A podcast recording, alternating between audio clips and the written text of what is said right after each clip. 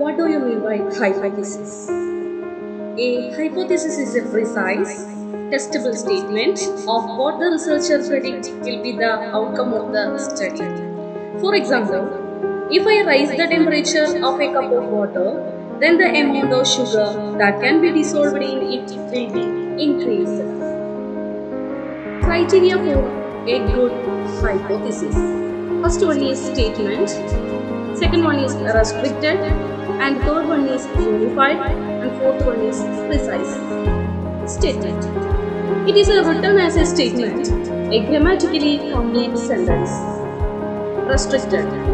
A carefully worded thesis indicates the specific subject you are writing about, not merely your general subject.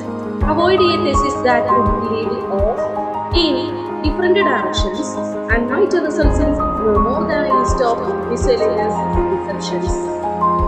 Unified. A good thesis expresses only one idea. The lack of unity is most likely to occur in a thesis that contains two or more coordinate parts, each of which could be developed separately. And last one is precise. Finally, a thesis should be precise.